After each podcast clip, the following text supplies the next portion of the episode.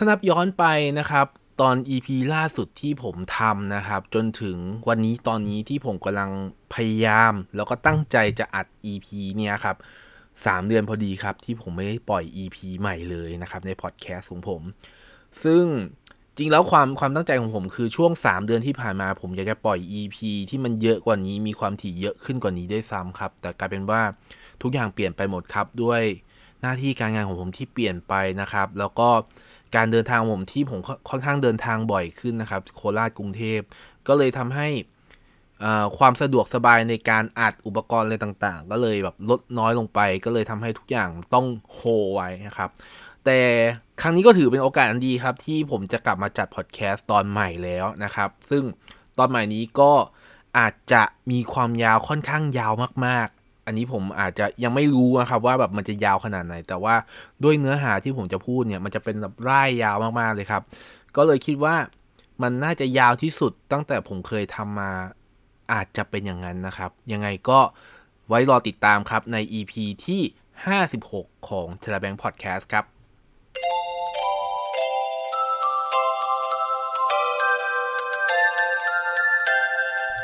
ชายแบงค์พอดแคสต์พอดแคสต์ที่พูดถึงวงการไอดอลในมุมมองของการทำการตลาดและคอนเทนต์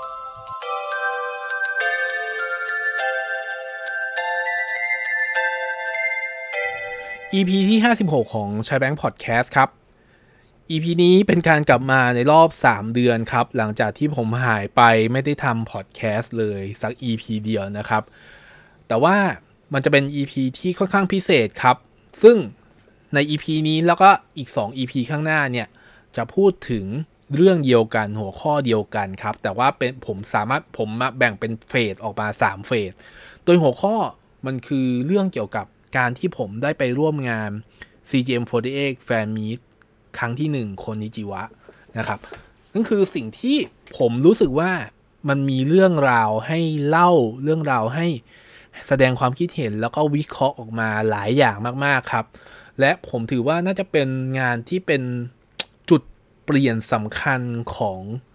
วง CGM48 และการบริหารวง CGM48 เช่นเดียวกันนะครับ จริงแล้วก่อนจะเป็นเทคนี้ครับที่กำลังฟังกันอยู่นะครับ ผมลองอัดแบบเวอร์ชั่นยาวๆมากแล้วครับ ผมอัดไปประมาณสักเกือบๆ50 นาทีครับ แต่ว่าเป็น 50 นาทีที่ผมยังเล่าได้แค่ประมาณครึ่งทางอยู่เลย ก็เลยตัดสินใจหยุด การอัดเวอร์ชัน50 นาทีนี้ทิ้งไปก่อนนะครับ แล้วมาดีไซน์ใหม่นะครับ ในการที่จะลองอัดโดยที่แบ่งส่วนย่อยๆออกมา 3 ส่วนด้วยกันนะครับ ซึ่งมันก็จะเป็น 3 EP รับจากนี้นะครับ ส่วนแรกซึ่งเป็น EP นี้ที่ผมจะพูดถึงก็คือ ส่วนที่เป็นก่อนเริ่มการจัดงานแฟนมีตนะครับ ส่วนที่ 2 ครับ ก็จะเป็นส่วนที่ เป็นสิ่งที่ผมเจอในงานแฟนมีตนะครับ ส่วนที่ 3 ก็คือหลังจบงานแฟนมีตเกิดอะไรขึ้นบ้าง ทุกช่วงมีรายละเอียดมีความสำคัญมีสิ่งต่างๆ ที่เกิดขึ้นเยอะแยะเต็มไปหมดเลยนะครับ ซึ่งผมมันมันเลยมันเลยเป็นสาเหตุว่าทำไมผมถึงลองอัดเทคแรกแล้วแบบ แค่ครึ่งทางยังได้ 50 นาที ดังนั้นถ้ามันจบก็อาจจะแบบโผล่แบบ ชั่วโมงครึ่งก็เป็นได้นะครับ เหมือนซีรีส์ดูซีรีส์หนึ่งจบ EP หนึ่งเลยนะครับ แต่นั่นแหละครับมันเป็นสิ่งที่ผมลองตัดสินใจดูแล้ว แล้วก็ตัดสินใจว่าเราจะทำเป็นเหมือนมินิซีรีส์ที่พูดถึงเกี่ยวกับ CGM48 Fan Meet โดยเฉพาะนะครับอะมาถึง EP แรกนะครับ EP นี้ part ที่ 1 ก็คือ part ที่ก่อนเริ่มงานนะครับ ซึ่งก่อนเริ่มงานมีเรื่องเยอะแยะหมดเลยครับอ่าผมจะย้อนกลับไปนะครับ ตอนเดือน กันยายนนะครับกันยายนวันช่วงประมาณปลายเดือนกันยายนครับปลายเดือนกันยายนมีการพูดถึงว่าจะมีการจัด CGM Fan Meet ครั้งแรกครับใน Pop Up Live from Home นะครับ ซึ่งเป็นช่วงเดือนที่เหมือนกับมีการเซตธีมของ Pop Up Live from Home เป็นผู้ประกาศข่าวนะครับ โดยที่ EP นั้นเป็น มีผู้ประกาศข่าวก็คือคุณแคนอติรุตนะครับเป็นแขกรับเชิญนะครับ ให้น้องๆมาเหมือนมามาสอนน้องๆในการประกาศข่าวนะครับ วิธีการประกาศข่าวนะครับ โดยที่ในนั้นนะครับในในไลน์นั้นก็คือลีนะมีการพูดถึงว่าจะมี CM48 Fan Meet เกิดขึ้นนะครับ โดยที่ดีนาพูดพูดชื่อคนนิจิวะออกมาตั้งแต่แรกเลยครับ ก็คือจะเป็นใช้ชื่อ CM Fan Meet CM48 Fan Meet คนนิจิวะนะครับ โดยที่ชื่อนี้ก็คือเป็นชื่อที่ถูกใช้งานในงานจริง ๆ ของ TM Fan Meet ที่เพิ่งผ่านมาที่ผมเพิ่งไปมานี่แหละนะครับ ก็สิ่งที่เกิดขึ้นนะครับ สิ่งที่เกิดขึ้นก็คือว่ามันจะยังไม่มีการบอกว่า งานนี้จะถูกจัดขึ้นเมื่อไหร่ต้องบอกงี้ครับ ก็ไม่มียังไม่มีการบอกครับว่า เพราะว่าด้วยความที่สถานการณ์โควิดนะณปีที่แล้วนะครับ มันค่อนข้างสวิงพอสมควรนะครับ มีทั้งรุนแรงแบบสุดๆเลยนะครับ รวมถึงมาตรการต่างๆ ที่ไม่มีความชัดเจนของหน่วยงานนะครับ มันก็เลยทำให้มันยังไม่สามารถถูกประกาศออกมาได้อย่างชัดเจนนะครับ และ ในช่วงประมาณเดือนเดือนพฤศจิกานะครับ เริ่มพฤศจิกาก็เริ่มมีแบบมีมีเริ่มมีเสียงว่า เออเมื่อไหร่จะมีคือจับที่ประกาศว่าจะมีแฟนมีเมื่อไหร่จะมีงานแฟนมีจริง ๆ กันแน่นะครับ เพราะเราก็อยากรู้ครับว่า เมื่อไหร่มันจะถูกจัดขึ้น หรือว่ามันมีประกาศอย่างเป็นทางการ เมื่อไหร่เราจะได้เตรียมตัวเตรียมจัดสรรวางแผนการเดินทางนะครับ การท่องที่พัก เพราะว่ามันคือการไปเชียงใหม่นะครับ สิ่งที่เกิดขึ้นก็คือว่าโอเค เริ่มมีแบบเสียงว่าเออน่าจะมีการประกาศเกิดขึ้นว่าแบบอาจจะจัดภายในปีนี้นะครับ แต่สุดท้ายแล้วในวันที่ 24 พฤศจิกานะครับ ก็มีประกาศอย่างเป็นทางการครับบน Facebook ของ CGM นะครับว่า ทาง CGM ยังไม่ได้ยังไม่ได้รับการยืนยันเพื่อให้จัดงานขึ้นนะครับ เลยจำเป็นต้องมีการเลื่อนงานแฟมิตออกไปก่อน โดย ถ้ามีกำหนดการใหม่จะมีการแจ้งให้ทราบอีกครั้ง ก็หลัก ๆ ก็คือว่าเลื่อนแบบไม่มีกำหนดนั่นเองนะครับ เลื่อนแบบไม่มีกำหนดนั่นเอง ซึ่งณตอนนั้นเองเราก็เข้าใจได้ครับด้วยสถานการณ์ที่เข้าใจว่าโควิด มันค่อนข้างรุนแรงพอสมควรนะครับ เอ่อ แล้วเราก็ไม่รู้ครับว่าเบื้องลึกเบื้องหลังการการที่จะจัดงานนะครับ การที่จะจัดงานโดยที่หน่วยงานที่เกี่ยวข้องเขามีการ work กันจริงหรือเปล่า หรือว่าเขา ignore ไปเลยนะครับ อันนี้คือหมายถึงหน่วยงานนะครับ เพราะผมผมยังมองเข้าข้างของทาง CGM ว่าเขาพยายามที่จะคุยแล้วนะครับ แต่ว่า ทางหน่วยงานเขาไม่ได้สนใจ อันนี้คือถ้าผิดถูกยังไง อันนี้ผมขออภัยลวงหน้านะครับ แต่นี้คือสิ่งที่เป็นการสื่อสารออกมาและมันตีความได้ออกเป็นอย่างนั้นนะครับอะพอจบอันนี้ปั๊บเราก็ได้แต่รอครับ จนแบบรอจนลืมครับ จนกระทั่งมีงาน V Talk to You ครับ ของทาง I am ซึ่งเป็นต้นสังกัดของ BNK แล้วก็ CGM นะครับ ก็ประกาศ ว่าเขามีความประสบความสำเร็จยังไงบ้างจะมี line up ของผลงานอะไรออกมาบ้าง รวมไปถึงกิจกรรมที่จะเกิดขึ้นสำหรับ 48 ทั้ง 2 วงภายในปีนี้นะครับ หนึ่งในนั้นก็คือ CGM48 Fan Meet นะครับ มีอยู่ในนั้นด้วย และในไทม์ไลน์นั้นน่ะ ก็มีการประกาศอย่างชัดเจนเลยครับว่า จะมีการจัดงาน CM48 Fan Meet ในเดือนจุลายหรือว่าเดือนกรกฎาคมอย่างแน่นอนนะครับ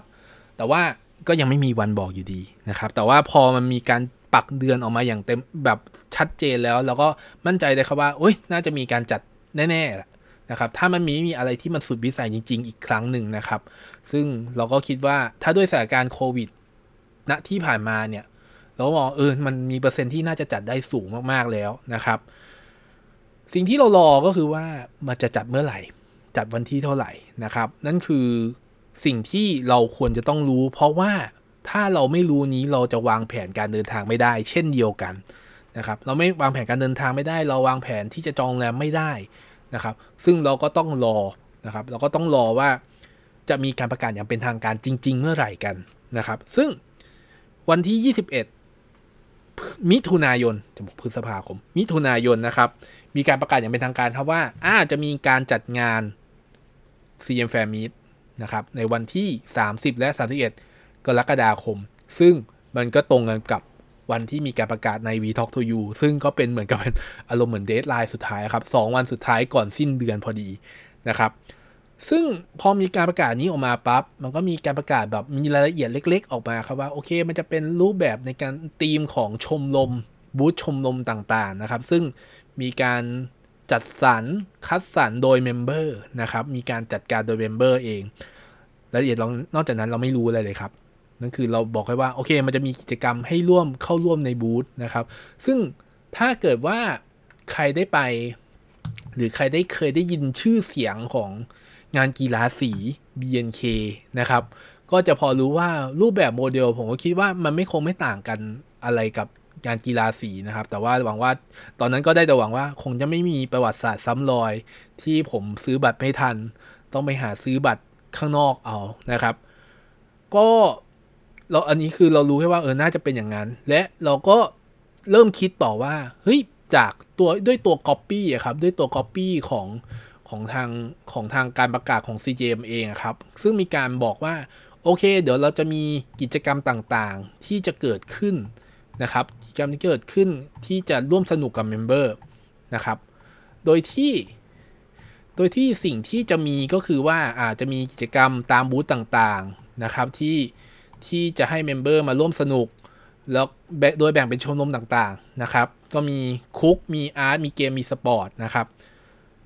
ทุกคนจะได้เข้าเกมกลางๆ และที่รังสรรค์บูธชมรมให้แฟนคลับมาร่วมสนุกกัน พร้อมรวมไปถึง พบกับโชว์สุดพิเศษบนเวที ด้วยคำนี้ครับที่อยู่ใน artwork ครับ โชว์สุดพิเศษบนเวทีเนี่ยหมายถึงยังไง เราไม่รู้ครับว่า โชว์สุดพิเศษเนี่ยมันจะต้องเสียตังค์ไหม เพราะต้องไม่ลืมว่าเฮ้ยนี่ก็มันเป็นงานที่เป็นบูธเกมนะครับงานที่เป็นบูธเกมหรือว่ามันจะมีการซื้อบัตรหน้างานหรือเปล่า หรือมันจะมีการขายบัตรอันนี้เกิดขึ้นหรือเปล่า หรือมันจะม่มีการขายบัตรเลย ก็ให้คนที่มาร่วมสนุกที่เล่นบูธอะ หรือว่าสนใจเข้าร่วมงานก็คือเหมือนกับเป็นฟรีคอนไปเลย ซึ่งณตอนนั้นเองตีความได้หลากหลายมาก เพราะว่ามันไม่มีอะไรบอกไปนอกจากนี้แล้ว มีแต่บอกว่าโชว์สุดพิเศษบนเวทีผมโชว์สุดพิเศษบนเวที แต่ว่าผมก็จะอคติกับบริษัทนี้นะครับว่าขายบัตรแง่เลย ขายบัตรแน่ๆ ซึ่งเราก็ไม่รู้ครับว่าขายบัตรราคาเท่าไหร่ เราก็เดาไปต่างๆ นานาครับณตอนนั้นนะครับ นั่นคือสิ่งที่ เขาประกาศออกมาในวันที่ 21 นะครับ ซึ่งเราก็มานับดูว่าวันที่ 21 ตรงกับไม่ใช่ตรงกับสิ มันคือ 40 วันประมาณ 40 วันก่อนเริ่มงาน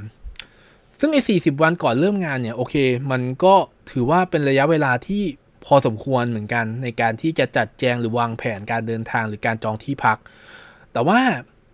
ประเด็นสำคัญหลักก็คือว่าไอ้วันที่ 30 กับ 31 เนี่ย มันเป็นวันหยุดยาว วันหยุดยาวข้อดีของมันก็คือว่า เฮ้ย เราได้ไปเที่ยวด้วย หลายวัน ไหนๆก็ขึ้นเชียงใหม่ไปแล้วก็ได้ไปเที่ยวได้ไปไหว้หลวงพ่อทันใจอะไรอย่างนี้เป็นต้นนะครับ อันนี้ผมสายผมเองนะครับ แต่ไอ้วันหยุดยาวนี่แหละ มันคือค่าใช้จ่ายที่มัน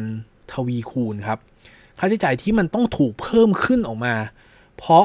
มันคือช่วงระยะเวลา high season ช่วงเวลาไม่ใช่ high season ช่วง peak time ที่คนจะ ไปท่องเที่ยวกันต่างจังหวัด โดยเฉพาะเชียงใหม่นะครับเชียงใหม่ก็คือคนไปเที่ยวเยอะมากกว่าตอนช่วงประมาณช่วงต้นปีพอสมควรแล้วนะนะครับ อันนี้ผมผมไปปีนี้ผมไปเชียงใหม่ประมาณสามสี่รอบแล้วนะครับ ก็เห็นอัตราการเดินทางที่มันสูงขึ้นมาก ๆนะครับ นั่นคือสิ่งที่เราต้องแบกรับภาระของเราเอง มันอาจจะเป็นแบบข้อดีว่าเออเราได้ท่องเที่ยวเราได้พักเราได้อยู่ที่เชียงใหม่ แต่เอจริงบ๊อบค่าใช้จ่ายมันสูงมากๆครับโดยเฉพาะค่าเดินทาง ซึ่งผมเองเดินทางโดยเครื่องบินเป็นหลักนะครับเครื่องบินโดยปกติผมเดินทางประมาณเที่ยวหนึ่งประมาณพันสองพันสามพันสี่ประมาณนี้นะครับ อันนี้ผมผมจะใช้สายการบินไทยสมายล์นะครับ โดยปกติอยู่แล้ว หรือบางกอกแอร์เวย์ก็คืออยู่ที่อยู่ที่ราคาใครถูกกันก็คือขึ้นอันนั้นนะครับ แต่ว่าผมจะไม่ได้ขึ้น low cost เพราะว่าโดยปกติถ้าผมไปเชียงใหม่เอง ผมจะมีสัมภาระของผม เช่นพวกรองเท้าวิ่งอะไรเงี้ย ซึ่งผมไม่สัผมจะพยายามจะไม่เอาขึ้น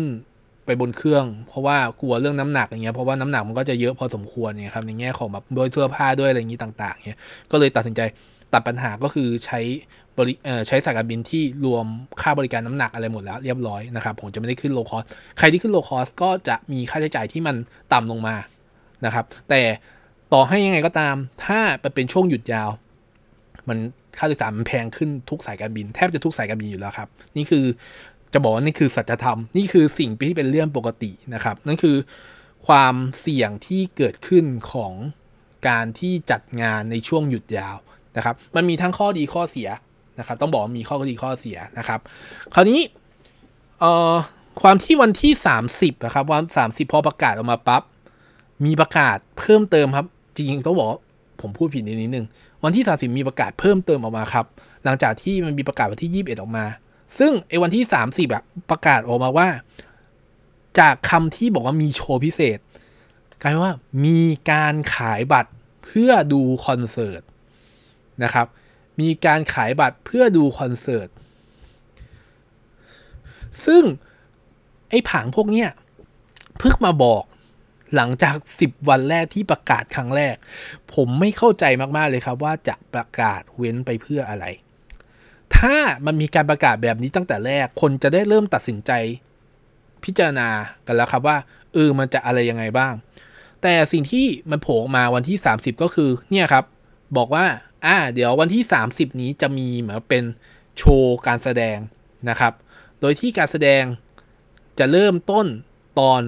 18.00 ก็คือ6โมงเย็น ซึ่งก็หมายถึงว่า เรายังไม่รู้ครับว่า เรายังไม่รู้รายละเอียดนะครับ จากตรงนี้นะครับ เรายังไม่รู้ว่าไอ้บูธกิจกรรมต่างๆ เริ่มกี่โมงถึงกี่โมง แต่เรารู้ว่าอีการแสดงเนี้ยประตูเปิด5โมงเย็นเริ่มแสดง6โมงเย็น ขายบัตรวันที่ 9 กรกฎาคม นี่คือสิ่งที่เรารู้จากรายละเอียดของ Official ผมแบบ โอ้ยตายละ มันจะมีมันทำไมประกาศอย่างเงี้ย ผมสงสัยมากเลยว่าทำไมประกาศอย่างเงี้ย ประกาศโดยที่แบบออกมาเป็นขยักเล็กๆ ที่ออกมาทีละหน่อยทีละหน่อยทำไมไม่ประกาศอะไรที่มันสำคัญสำคัญเนี้ยออกมาแต่แรกเลย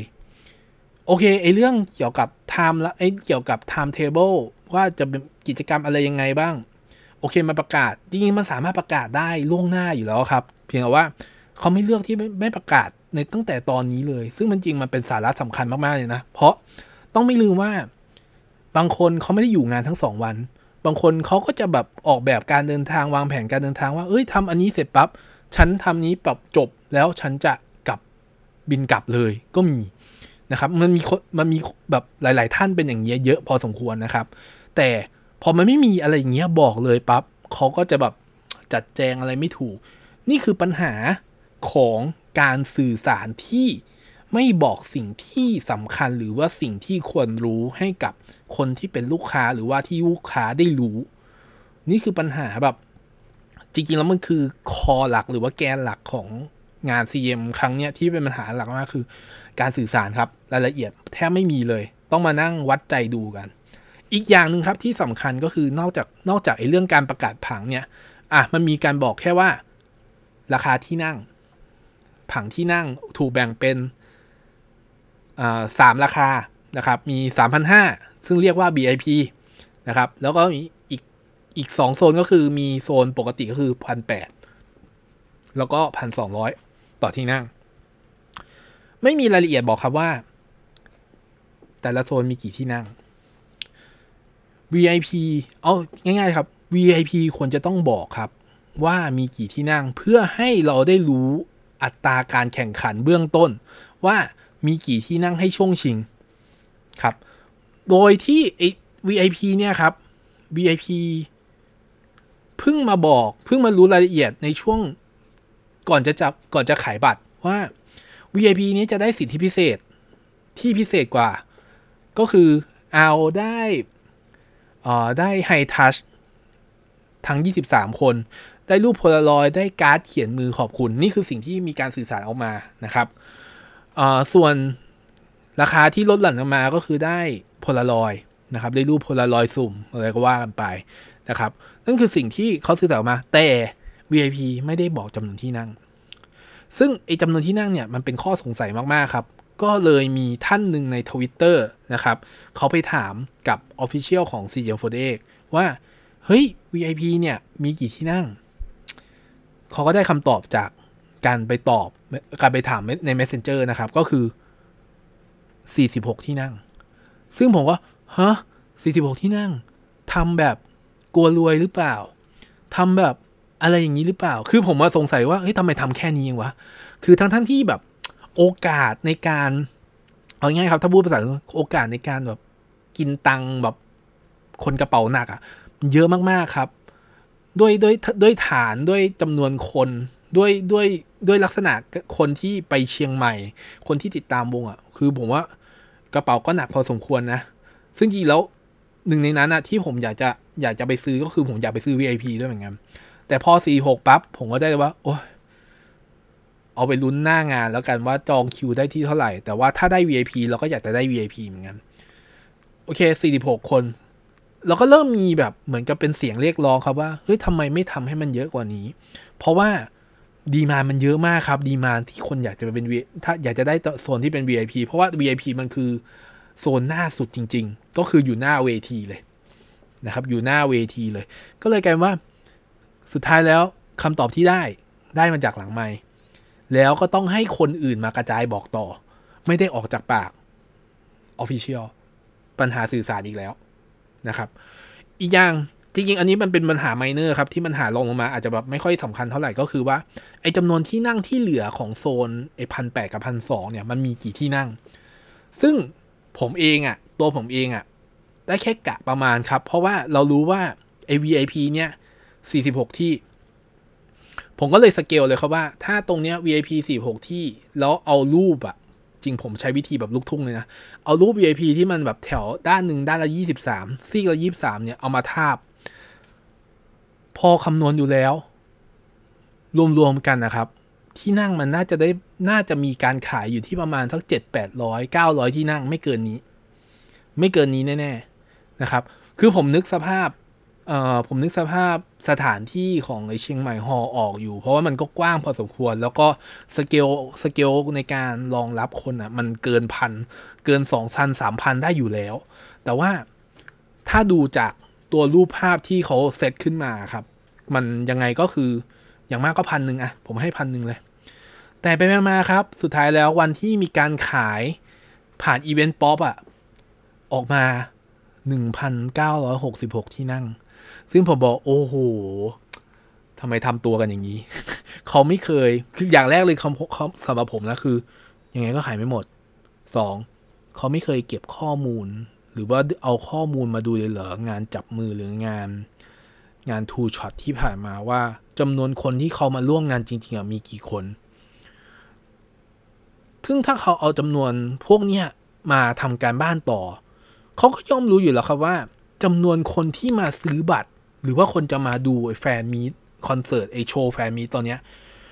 ยังไงยัง maximum สุดอะผมให้พันสองเลยแบบแบบสุดๆเลยนะพันสองแต่กลายว่าโหอัดมาแบบทำที่นั่งมาเหมือนกับแบบโหมันงานแบบ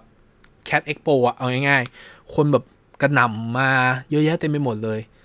ทั้งที่นี่คือทั้งทั้งที่มีข้อมูลอยู่แล้วนะครับในมือ แต่ไม่เลือกเลือกที่จะไม่ใช้ข้อมูล เอามาพิจารณาหรือมา ทำจัดจัดที่นั่งจัดจำนวนที่นั่งให้มันสมเหตุสมผลบอกว่าให้มันสมเหตุสมผลกับสิ่งที่มันเป็นอยู่ อีกอย่างหนึ่งครับ อันนี้คือสิ่งที่ผมทำในช่วงในช่วงที่มีการขายบัตรนะครับ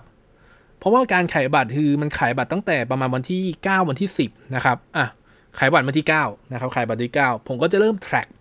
ผมจะเริ่ม track หรือว่าติดตามยอดการขายตั้งแต่วันที่ 10 จนถึง วันที่ 29 ก็คือวันก่อนวันงาน 1 วัน ซึ่งสิ่งที่ผมเจอวันแรกที่มีขาย โดยปกติแล้วเนเจอร์ของการขายบัตรคอนเสิร์ตหรือบัตรอะไรเงี้ยยอดขายสูงสุดคือวันแรกนะครับ คือวัดใจกันเลยวันแรก คือถ้าโซเอาวันแรกก็คือโซเอาเลย ถ้าขายไม่ออกมันก็จะอยู่เมนเทนไม่เกินไปกว่านี้ ไม่เกินบวกมันสิบยี่สิบเปอร์เซ็นแล้วแต่การทำ PR แล้วแต่โปรโมชั่นที่มันจะตามมานะครับ สิ่งที่เกิดขึ้นก็คือว่าจบวันแรกปั๊บขายได้หกร้อยห้าสิบสี่ครับ จากหนึ่งพันเก้าร้อยหกสิบหกสามสิบกว่าเปอร์เซ็นต์ ตัวเลขนี้มันบอกอะไร มันบอกตัวเลขความเป็นจริงที่มันเกิดขึ้นว่า นี่คือคนที่มี potential ที่เขาจะซื้อ แล้วเข้ามาดูจริง ๆ มันอยู่ที่ประมาณหกหกร้อยห้าสิบเนี่ยหกร้อยห้าสิบคน ซึ่งถ้าเรา forecast หรือว่าเราดูจาก Data ในแง่ของงานคอนเสิร์ตมันบวกกว่านี้สิบยี่สิบเปอร์เซ็นไม่เกินกว่านี้อยู่แล้วครับ ในในโลกความเป็นจริงยี่สิบห้าเปอร์เซ็นอย่างเก่งเลย นี่คือสิ่งที่มันเกิดขึ้นตามความเป็นจริงนะครับ อันนี้ผมยึดตามความเป็นจริงนะ แต่นี่คือสิ่งที่เห็นว่าเปิดวันแรก 654 และปิดวันก่อนเริ่มงานอยู่ที่ 745 จากวันแรกที่เปิดขายจนวันก่อนสุดท้ายที่ปิดขายเพิ่มมา 90 ใบ ผมยังลุ้นอยู่เลยครับว่า เพราะในช่วงระหว่างทางที่มีการมีการขายครับ ช่วงเปิดการขายผมแท็กทุกวันบางวันขึ้นมา3ใบ2ใบ4ใบ6ใบเนี่ยครับ นี่คือยอดขายต่อวัน ซึ่งพอมันมียอดขายต่อวันอย่างเงี้ย ถ้าสมมติว่าเป็นผมนะ ผมจะหาวิธีการ คือเราไม่สามารถลดราคาบัตรที่มันมีอยู่แล้วได้ แต่เราสามารถ หรืออัดแคมเปญหรือทำอะไรหรือให้อะไรเพิ่มได้เพื่อกระตุ้นให้คนที่เขาลังเลที่จะซื้อบัตร ยังไม่ได้ซื้อบัตรเขามาซื้อบัตรได้ แถมนั่นโน่นนี่ไปเลย ซึ่งปกติเราก็เห็นอยู่ครับว่า แล้วครับว่าถ้า CGM แบบมันมีบางสิ่งบางอย่างที่มันเป็น condition ขึ้นมาปั๊บเขาจะมีแถมบางสิ่งบางอย่างขึ้นมาทันทีหรือแม้กระทั่ง BNK ก็ตาม แต่อันนี้เขาเลือกที่จะนิ่ง ได้เท่าไหร่เอาเท่านั้น มันผิดวิสัย มันผิดวิสัยของ CGM หรือผมก็ไม่รู้ว่ามันคือใบสั่งของ IAM หรือเปล่า ที่เขาอยากเขาบอกว่าขายเท่านี้ก็ได้เท่านี้ก็เท่านี้ นี่ผมไม่รู้นะ แต่นี่คือมันเป็นการตั้งข้อสงสัยของผมว่ามันคือแบบเหมือนปล่อยเกียร์ว่างไปเลยว่าได้เท่านี้ก็เท่าเท่าไหร่ก็เท่านั้นแหละ ซึ่งผมแบบผิดหวังมาก ๆ กับการบริหารจัดการนะครับ อันนี้คือในแง่ของการขายบัตรนะ เพราะ คุณลองคิดสภาพว่าอันนี้ผมยังไม่พาไปถึงในงานนะครับ ผมเห็นผังที่ขายใน Eventpop อะแผงหน้าแน่นหมด หลังจากนั้นเว้นเป็นแบบเหมือนกับแบบเก้าอี้โล่งอะครับเก้าอี้โล่งจริง ๆ แล้วนึกสภาพว่าคนที่เป็น member ที่อยู่บนเวที แล้วเขาต้องมาเห็นสภาพเก้าอี้ที่มันโล่งเนี่ยเขารู้สึกยังไง นี่คือสิ่งที่ มันมีผลกระทบทางอ้อมกับ member แต่ว่าเขาไม่ได้มองเขามองเป็น maximize profit อัดได้เท่าไหร่เอาเท่านั้น ที่ฮออัดได้สองพันผมผมเชื่อนะว่าถ้าเกิดว่าเขาจะ maximize จริงๆสามพันเก้าอี้เขาก็จะอัดสามพันเก้าอี้ แต่ผมไม่ไม่รู้ว่าเขาอัดแบบเออแบบด้วยด้วยสเกลเลยอย่างเงี้ย เป็นยังทำไมเขาถึงแบบเขาเลือกที่จะใช้กะพันเก้าแต่ว่าแค่ พันห้าก็เยอะมากแล้วพันสองผมว่าแบบ อาจจะกำลังพอดีพอดีด้วยซ้ำแต่เนี้ยครับ มันสิ่งที่ตัวเลขที่มันออกมา มันคือขายได้ ตัวเลขนะวันสุดท้ายที่ผมเก็บได้คือเจ็ดร้อยสี่สิบห้าจากหนึ่งพันเก้าร้อยหกสิบหกขายได้แปดเอ้ยสามสิบเจ็ดจุดแปดเก้าเปอร์เซ็นต์ซึ่งตัวเลขมันมีมีอีกท่านหนึ่งนะครับ ที่เขาเก็บเหมือนกันกับผมนะครับ แล้วเขาแทร็กวันสุดท้ายก็คือวันที่ 30 ก่อนจะแบบเลิกขายบัตรก็คือ อยู่ที่ประมาณ6 760 ประมาณนี้ครับ เพิ่มมาอีกนิดหน่อย เป็นแบบลมหายใจเฮือกสุดท้ายนี่คือสิ่งที่มันเกิดขึ้นครับ ก่อนเริ่มงาน ผมไม่รู้จะว่าไงเหมือนกัน ผมว่าพอเห็นอย่างนี้ปั๊บผมก็ใจแป้วแล้วแหละว่า โอ้ยงานจะเป็นยังไงเนาะแล้วแบบนึกนึกผมนึกผมนึกผมนึกภาพไม่ออกเลยว่าเออแบบที่นั่งมันโล่งขนาดนี้แล้วมันจะเขาจะจัดการกันยังไงนะครับ นั่นแหละครับ นี่คือ ผมว่านี่คือ part แรกผมว่านี่คือ part แรกของ EP mini series ของ CM แฟนมีตจะบอก CM 4 Eve CM 48แฟนมีตนะครับ Konichiwa เดี๋ยว EP ถัดไปครับ จะเป็น part ที่ 2 นะครับ นี่คือ part ช่วงที่ผมเดินทางจากกรุงเทพไปเชียงใหม่เพื่อไปที่งาน โอ้ยอันนี้แบบโคตรเข้มข้นมากครับ และมันมันเป็นเรื่องที่สร้างความหงุดหงิดให้กับผมมาก โดยที่ EP ถัดไปจะรวมไปถึงพูดถึงงานที่เป็นงานโชว์พิเศษด้วยนะครับ แผลเวอะวะเต็มไปหมดครับ บอกได้เลยว่าผมถ้าผมพูดอะไรไม่สุภาพไป ผมต้องขออภัยล่วงหน้าใน EP นี้เลยนะครับ ไว้เจอกัน EP ถัดไปครับ เดี๋ยวผมจะอัดต่อจากนี้เลย สวัสดีครับ